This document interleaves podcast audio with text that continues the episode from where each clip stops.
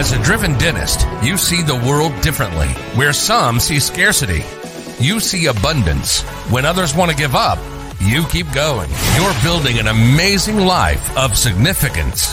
That means you can't rely on ordinary advice from ordinary advisors to get to your goals. You want advice that's going to help maximize your net worth so you can take even better care of the people you love, the causes you care about, and make your dent in the universe. But the fact is, this advice remains hidden because relatively few professionals are well versed in them, and the extremely affluent don't care to let you know about them. Join us as we pull back the curtain to reveal the often hidden advice and strategies used by today's most successful individuals and families. Welcome to Dental Wealth Nation. Here's your host, Tim McNeely. Welcome, everyone, to another exciting episode of the Dental Wealth Nation Show. And uh, to all my city slickers out there, we got a really fascinating episode today. And by the time we finish today, you're going to know why you might want to consider rural dentistry. That's right. I said it. Rural dentistry, small town dentistry, why you might want to consider it and how it can provide you with a great quality of life. You're going to have a paradigm shift and really a different way about thinking about why, where you practice is actually the most important thing to consider. But most importantly of all, you're going to feel hopeful that you can build the life you want in dentistry. And when it comes to helping dentists really think through these issues, I've never met anyone quite like Dave Whitlock. He's got three practices. He's the C E O of Eastern Dental. He's got those practices in Eastern Kentucky. And what I love about Dave is he really has a passion for helping you explore ways that you can find the practice that's going to help you and able to live the life you want. Dave, welcome to the show. Appreciate you having me. Very excited. Oh, absolutely. And what a what kind of a fascinating topic, like rural dentistry. How did you even get started thinking about this? You know, I, it's funny because I don't think it gets enough run, to be honest. I don't think people think about it a lot. I think the the general, and I'll, listen, I'll speak from experience.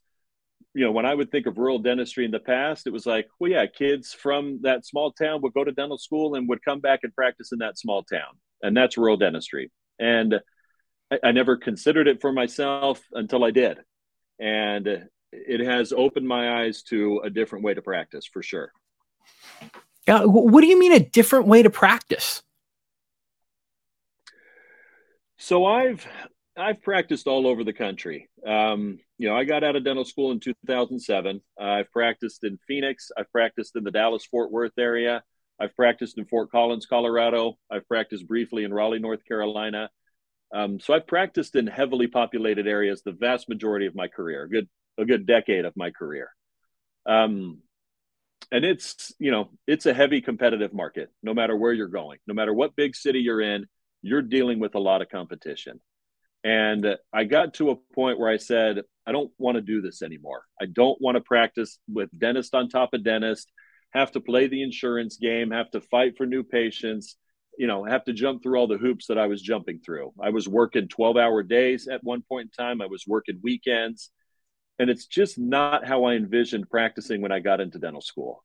Um, so when I considered practicing in a rural area, you know, all that stuff kind of came back to me. It was a place where I could practice four days a week. It was a place where I could spend my evenings at home with my family. I've got five children uh, that are very active children.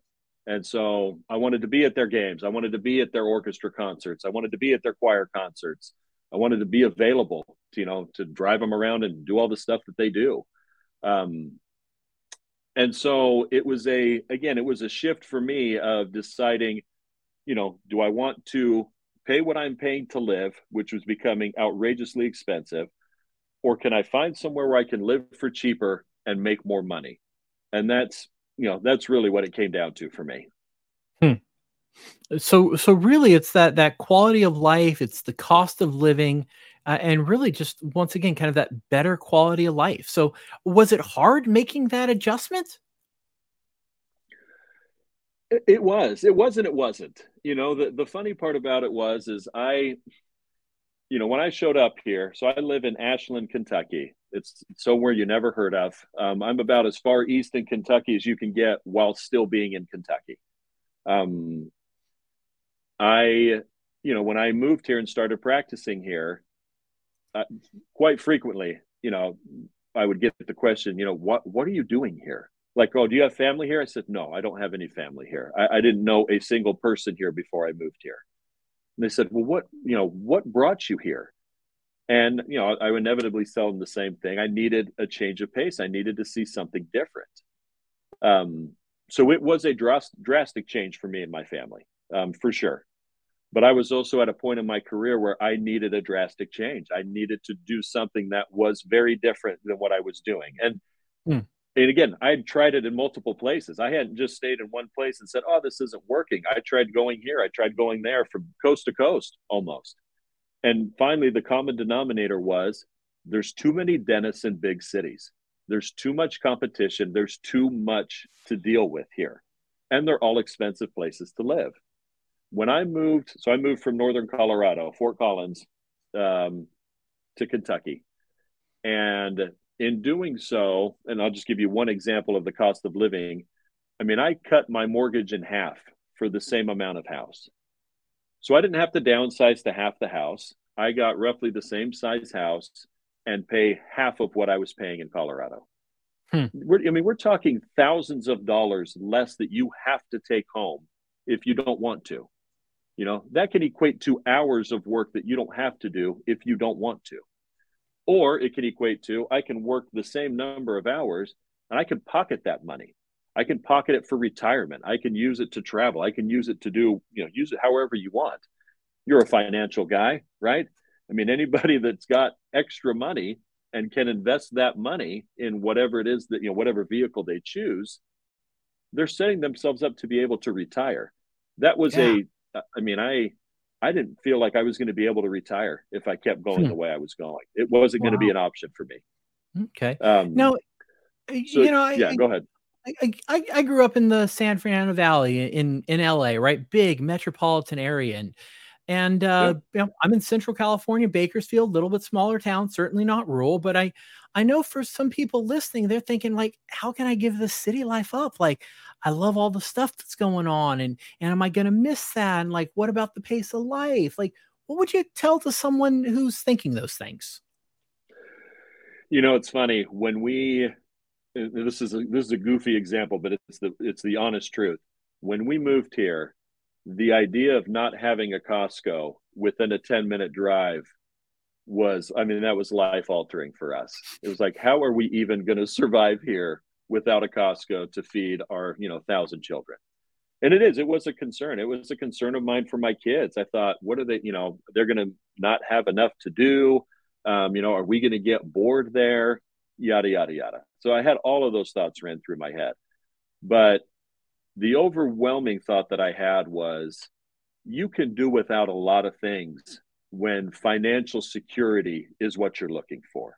Mm-hmm. The idea of, of not living paycheck, paycheck to paycheck, and be clear, there are a ton of dentists around the country living paycheck to paycheck. There just are.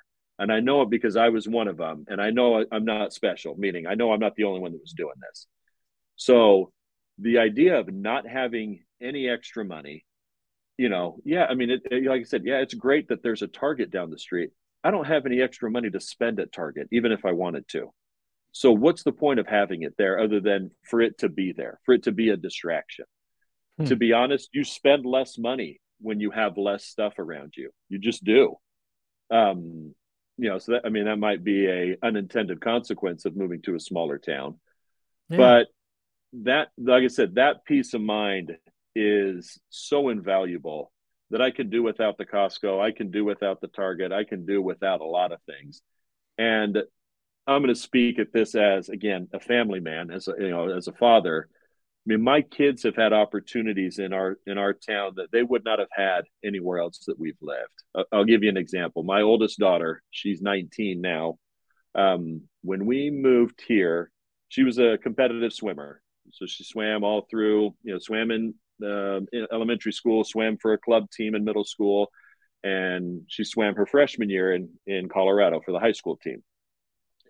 When we moved here, uh, she was a sophomore. She started her sophomore year here, and she made some friends that sophomore year. And as a junior, they said, hey, why don't you come out and play soccer? And she said, I've never played soccer. They said, who cares? You know, come out and play. Hmm. And so she showed up. Coaches were happy to have her. She got out there, ran around, made some friends, letter, you know, got a varsity letter in soccer, having never played before. In other places that I've lived, if you weren't a, you know, playing soccer since you were a fetus on a club team, you weren't playing on the high school team. That wasn't an option for you.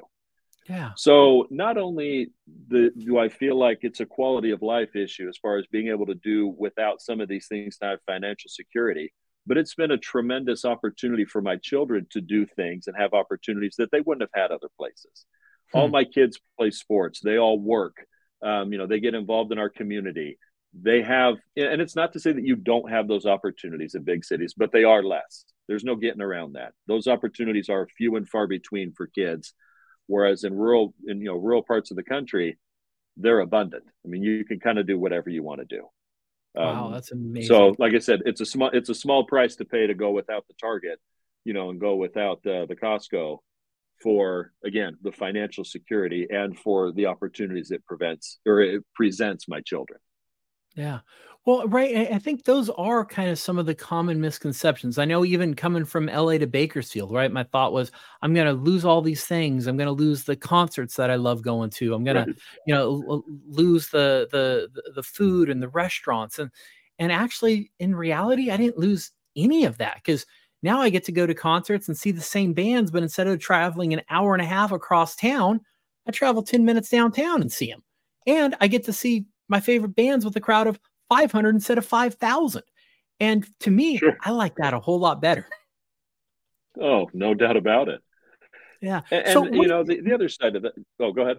Oh, I was going to ask you. So, so what do you think some other kind of common misconceptions about rural dentistry are? So if you're talking just practicing, to me, there's two huge misconceptions about rural dentistry.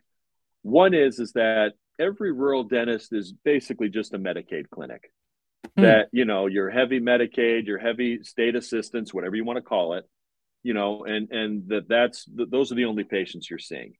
Um, that absolutely has not been my experience. Um, I'll tell you in, the, in my three practices, I'm a provider for Delta Dental, and that's the only insurance I take. Um, and so you don't have to play that game as much because truth be told, when you're in a low com- low competition environment, you don't have to take every insurance under the sun. People will still use their insurance with you. They'll come to you, you know, they'll pay their out of network or they'll pay their out of network fees uh, because A, they don't have a lot of options to go to, to be honest. And B, you know, you don't have to play that game. The other huge misconce- misconception, I think that people feel like about rural dentistry is that people in rural communities can't pay for dentistry. That you're not going to be able to do high level dentistry. You're not going to be able to do, you know, big cases or, you know, whatever it is you fancy.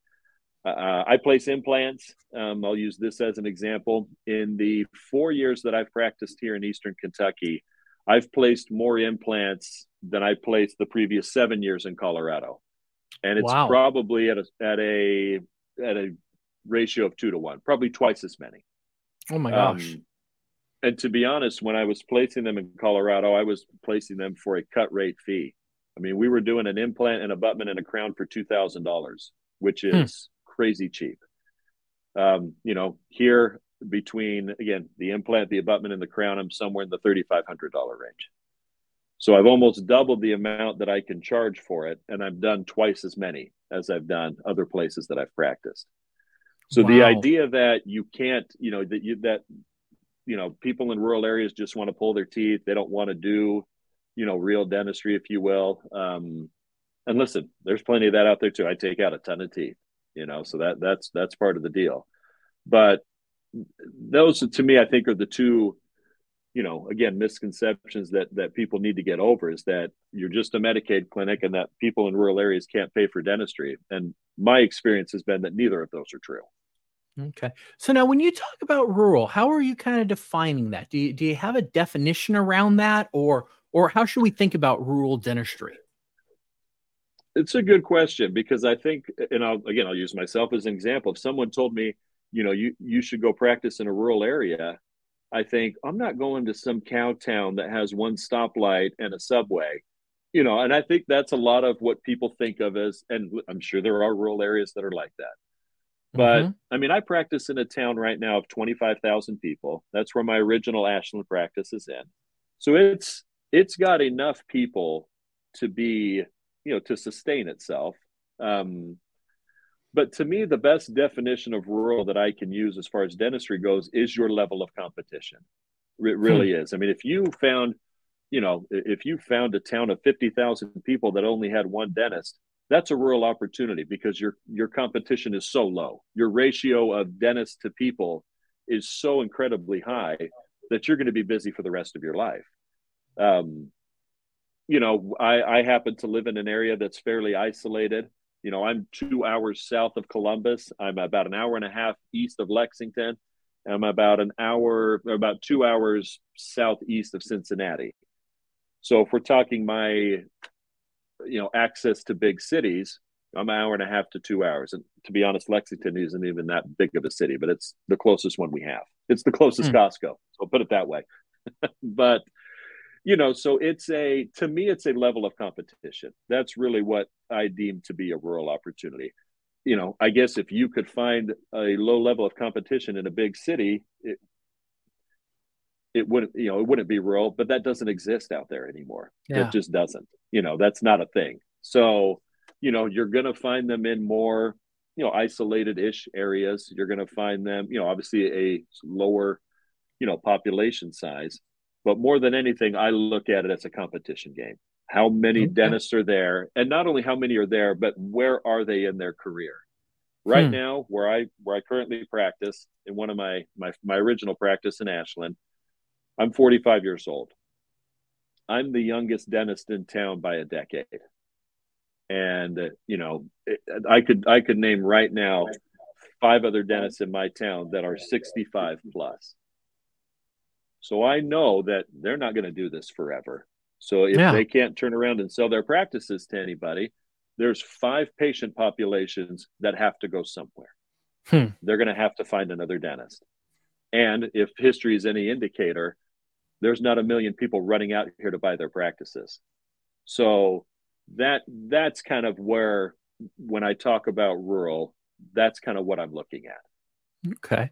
So, so you mentioned, right, the, the, right, not a lot of people running out there to, to buy the practices that are for sale. So, so let's talk a moment about practice valuations, because, you know, most doctors who are buying a practice, they're, they're buying it with the end in mind. They know they want to have ownership. They want to create an asset that's going to be worth something down the, it, at the end of the road. So, so when we're acquiring or looking at practices in rural areas, are they selling for less? Can you still sell your practice in a rural area? What what happens to that valuation piece? And, you know, in general, right?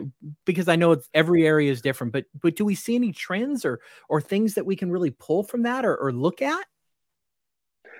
You know, that's a great point, because when I was practicing for the, the short time that I practiced in Raleigh, because when I decided that I was going to, again, move from a big city, I was I wanted to move to North Carolina. That's where I wanted to go. And so I was going to look for a smaller town in and around Raleigh, you know, to see if I could find a practice there.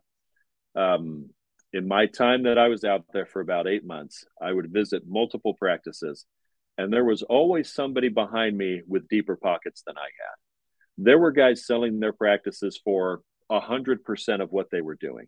So if they hmm. were doing a mil- they're collecting a million dollars, they were asking a million dollars for their practice, and they were getting it. People were going, people were, were getting it. Uh, how they, people got financed for that, I'll have no idea. That'll, that will always elude me. I don't get that. But on the flip side of that, when you're in a, again, a lower competitive environment, when not everybody is banging down the door to buy somebody's practice, you are going to get that practice at a fraction of the cost. And, and I'll just use myself as an example. The, the, Two, you know, I bought my original practice in twenty nineteen. The next two practices that I've purchased here, I've purchased for a fraction of what they can do, a quarter of what they were doing when they were fully open the year before. There's, you know, you, you talk about the, you know, the ability to grow a practice. I don't even have to grow it. I could just keep it where it is, knowing that I paid a quarter of what it can do. So I've built in equity from the very beginning. Even if I never grew it and I just maintained it and kept it doing what it was doing, even if I sold it for fifty percent, I'd make another, you know, I would double what I paid for it. Um, these are opportunities that do not exist in urban communities. They just flat out don't. So really, because the, the valuations are, are lower because of demand, you can buy that Correct. practice that, that has high production, that's being run well, and you're going to pay a fraction of what you would pay if you're buying the thing in the city. So in reality, your return on investment is instantly much higher. Is that what I'm hearing? Yeah. That's been my experience. Okay. And again, you know, it's, yeah, it's absolutely true. It is a supply and demand game. If I have a dental practice in the middle of Phoenix and I have fifty people that want to buy it, they're all just going to bid this up until I basically get what I want. I can name my price. If I have a dental practice in, you know, the middle of, you know, Minnesota, and I have two guys that knock on my door and want to buy it, they pretty much determine what I'm going to sell it for. Hmm. I mean, you know, it's, it's, I'm not an economist. I'm not, you know, I'm not a financial guy, but this is simple supply and demand. When you have more people wanting to buy something, the price goes up. When you have yeah. less or nobody wanting to buy something, the price goes down. And these are not depreciating assets, meaning these are practices that have patients that are coming there that continue to get work done. They're not dead practices that nobody's worked in in five years. They're current practices that people are coming in every day and doing dentistry. They're viable, alive practices. Hmm. Wow. Wow. Very, very neat. And so, right, as you've gone about building these rural practices, what have you done in terms of patient experience, or, or have you had to work hard to differentiate yourself the same way you'd have to do in a city? Absolutely not. Um, I, when I moved here, I would send out a direct mail piece. That's the only marketing I've ever done here. Um, I got a very good response on it. I had a lot of people coming in from it. So much so, when I purchased my second practice, I stopped marketing, because I couldn't get people in. I couldn't handle the workload by myself of, hmm. hey, come in, you know, let me send these mailers out, and then have people call my practice and say, yeah, I can't get you in for like two months. It was, it was defeating. It wasn't worth the money. It's not, you know, it's not worth the money to spend on it when you can't get them in right away. Um, you know, the, the other thing that I talk about as far as being a part of a, you know, or a benefit of rural practice is being a part of the community. I, again, I've mentioned my children before. I'm a, I'm very active in sponsoring their sports programs.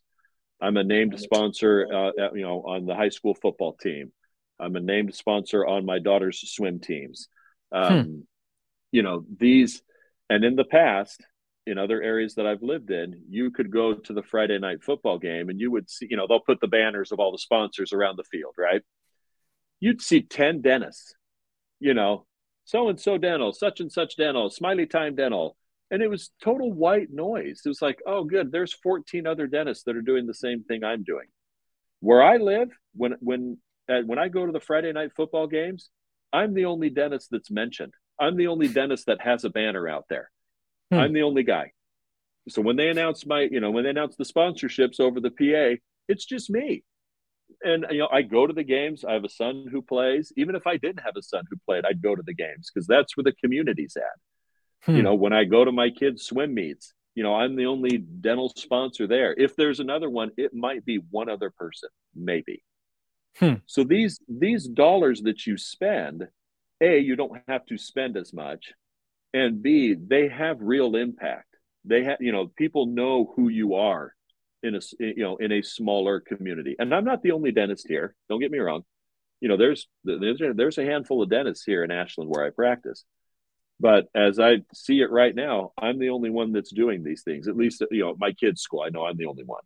Yeah. Um, so that's impactful. That money means something, you know, it, it, A, it helps, it helps a community, but it's, you know, your name gets out there and people know that's you. They see you there. You know, they mm-hmm. know that you have kids there. You you have, you know, a foothold, or you have a presence in that community.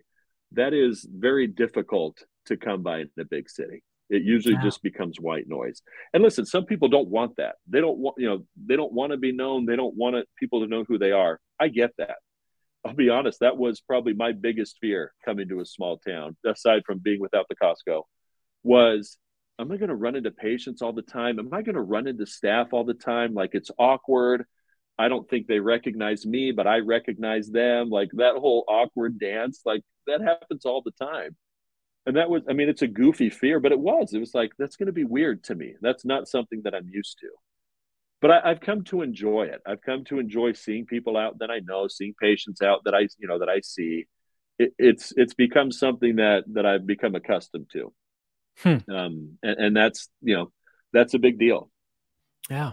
Well, right. And being married to a dentist, I, I'm sure this happens. You know, I'm married to a dentist, so I'm sure this has happened to you one or two yeah. times, but you're probably out at that soccer game and all of a sudden you're sitting next to a patient. They're like, hey, doc, can you take a look at this tooth right oh, yeah. here? Yeah. No, right. My, and- my favorite was I went, yeah, I went to my kids. My youngest son went to his field day, which is kind of their track and field day at the end of the year. And yeah, some kid did a face plant. And I mean, one of the coaches immediately pointed me out of the crowd and said, hey, can you come take a look? I said, yeah, sure. You know, came down yeah. there. You know, he, he was bleeding from the mouth a little bit. He was fine, but they knew where to find me. I was sitting right there. You know? Yeah. So yeah, that stuff happens. They're like, hey, that dude right there is a dentist. He can come and look at this.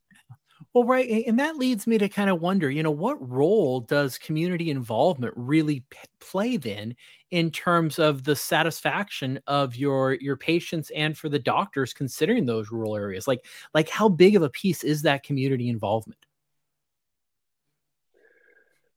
That's a good question. You know, I know that there are, again, other places that I've practiced, there's doctors who will want to practice in the small community, but then will commute back to the big city because they want the amenities, right?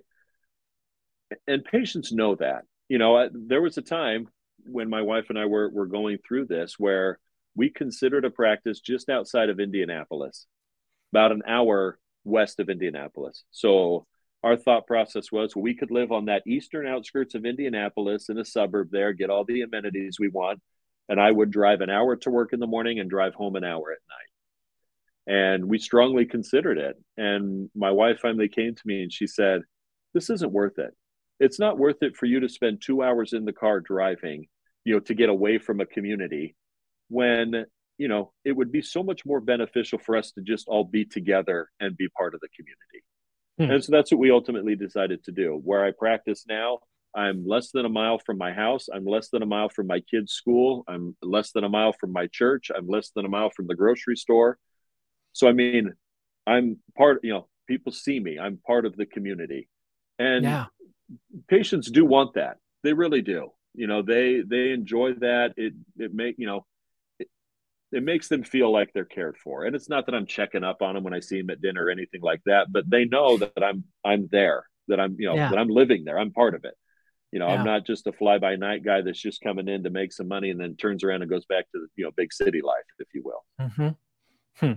So wh- why do you think this opportunity flies under the radar so often for a lot of dentists that are out there who are considering getting their practice? Well, like, is this, is this just not on their radar, or why aren't they looking at this opportunity?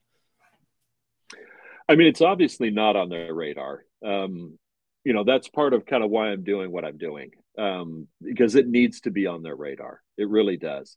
Not only from the standpoint of that, I believe it's a better quality of life. I know that it's a lower cost of living.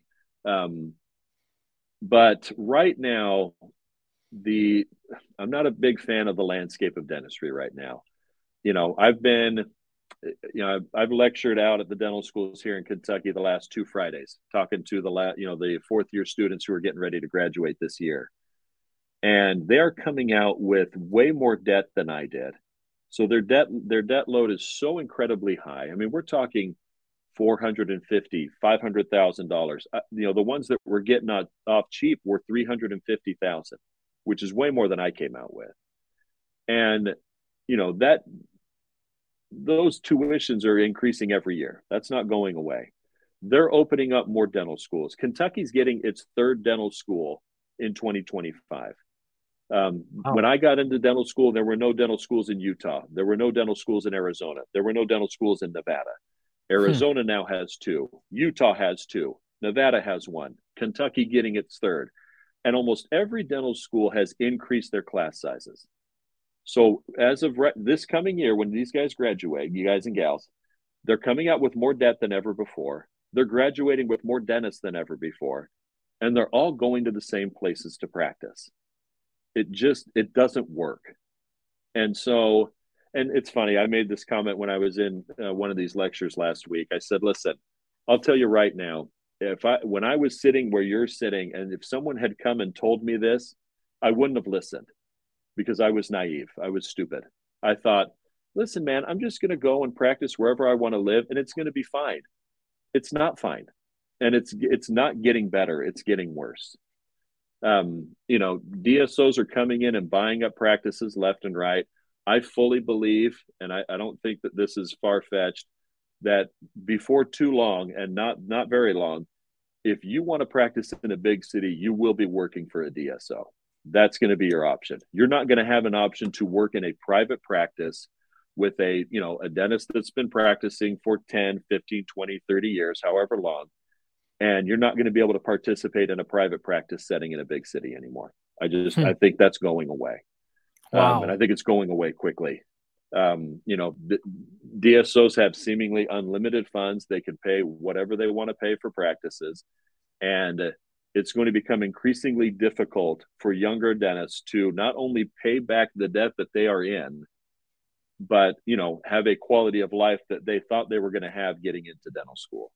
Hmm. So, I mean, this is, it's paramount that we, that we figure this out, because while the, you know, while everybody in the past has been able to have it their way, meaning I make good money, I live in a city, you know, I have the best of both worlds, that has gone away. And if they don't start to consider, again, cost of living, paying less to live and being able to make more money practicing in a low competition environment, they're going to be in trouble. And so that's kind of my, that's kind of my goal here is that, and I struggled for ten years. And I mean, when I say struggle, I, I won't get into it here, but it, it's been, it was been difficult. It was difficult for me for, for an easy decade. Um, and so I, I want to see if I can help people avoid those pitfalls that I naively fell in. I wasn't paying hmm. attention, and I should have been. Yeah. Um, well, right. Yeah, so they do definitely said, go under the radar. Okay. Well, and, and you've, you know, you mentioned in the title of this episode is, right, this is the opportunity that you wish you recognized fifteen years ago. If you would have started doing this sure. fifteen years ago, how do you think your life would look different today? Oh, gosh. That's a great question. I mean, financially, I would be light years ahead of where I'm at right now. There's no getting around that. Um, hmm. Like I said, I mean, I, the idea of saving for retirement through the first you know decade of my career was a non-option. Didn't have the money like that, you know, it, it wasn't an option. Didn't even think about it, you know, and, but it worried me. It always worried me. So I was like, I can't, A, I know I'm not going to do this forever. B, I don't want to be a burden on my children. Like, you know, this idiot was a dentist for thirty years and, you know, you know, finished practicing with no money. Like, that's a terrible thought, but that's the, that's, that's the way I was going for sure. Um, so, you know, dentistry's hard work. It's physically demanding and it's mentally, even more so mentally demanding.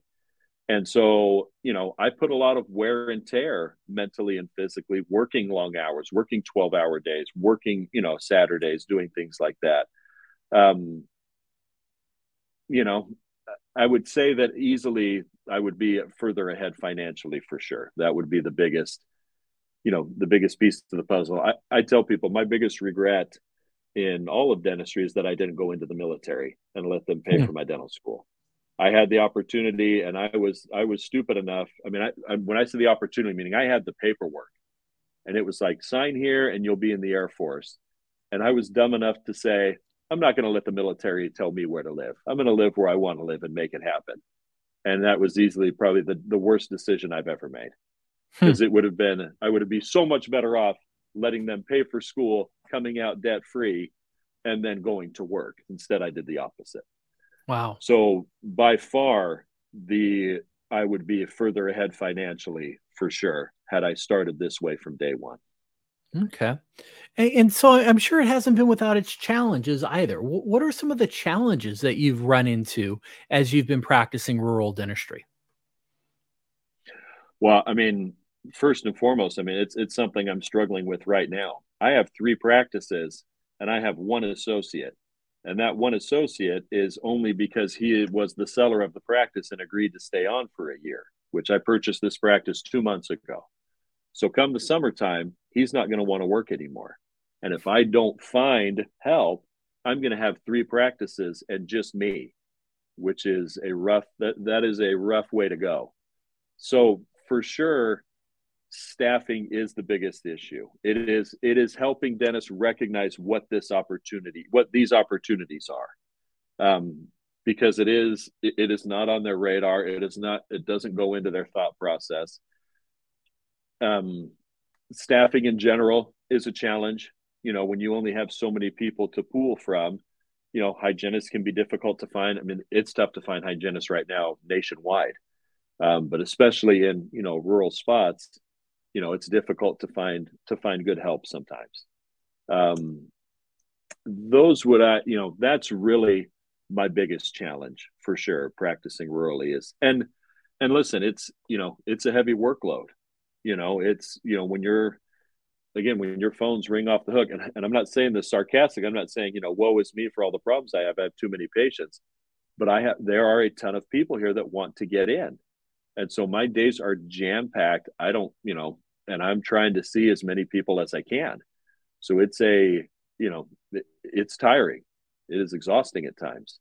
And so that I would say for sure is my biggest challenge. It's trying to handle the workload and trying to handle it alone without having, mm. you know, dentists coming out to help me. Yeah. All right. Fascinating. Very, very fascinating, Dave. A- any other kind of closing thoughts or, or anything else you would encourage anyone listening today to really think about if they're considering different opportunities? I strongly feel, and I'm, and again, I'm very passionate about this from the standpoint of, because I've seen both sides of the coin. I, I've practiced in Medicaid clinics. I've practiced as an associate. I've practiced as a partner. I've practiced in multiple states. I've practiced by myself. I've practiced with other dentists. I've practiced as a multiple practice owner. Um, you know, I've taken every insurance. I've taken no insurance. I feel like outside of the military, I've practiced dentistry every which way you can conceive of. Um, hmm. And I didn't do that by choice. It's just kind of what happened to me. Each time I was looking for something, I found something else, and and that didn't work for me. So I, I pivoted to something else, and that didn't work for me.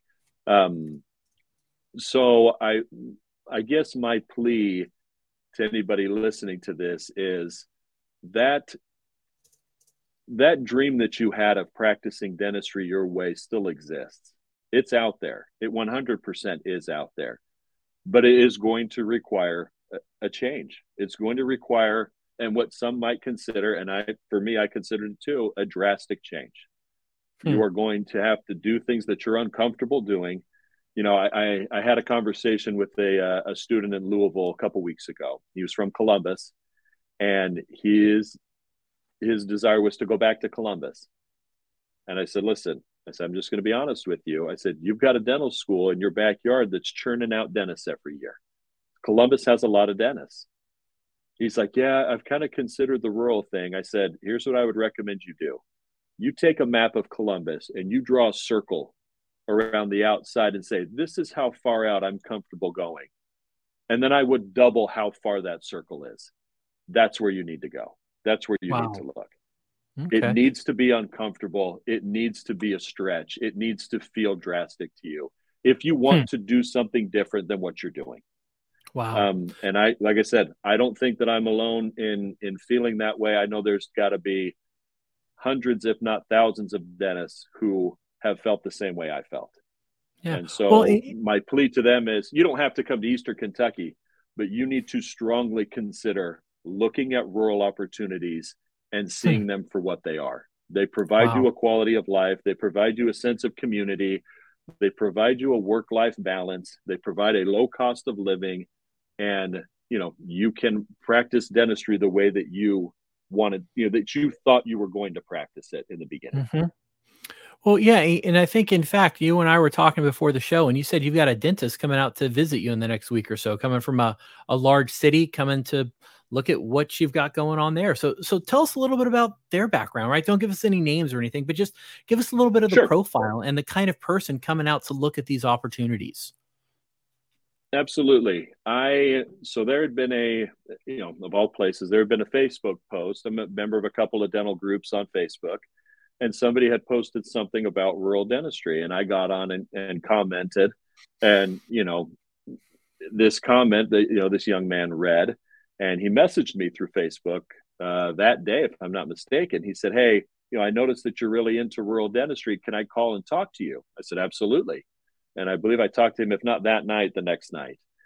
And uh, he said, "You know, I'm just, I'm really burned out. I've been out of school for eight years. I'm in a heavily populated area. And, you know, I drive an hour and a half to work each way."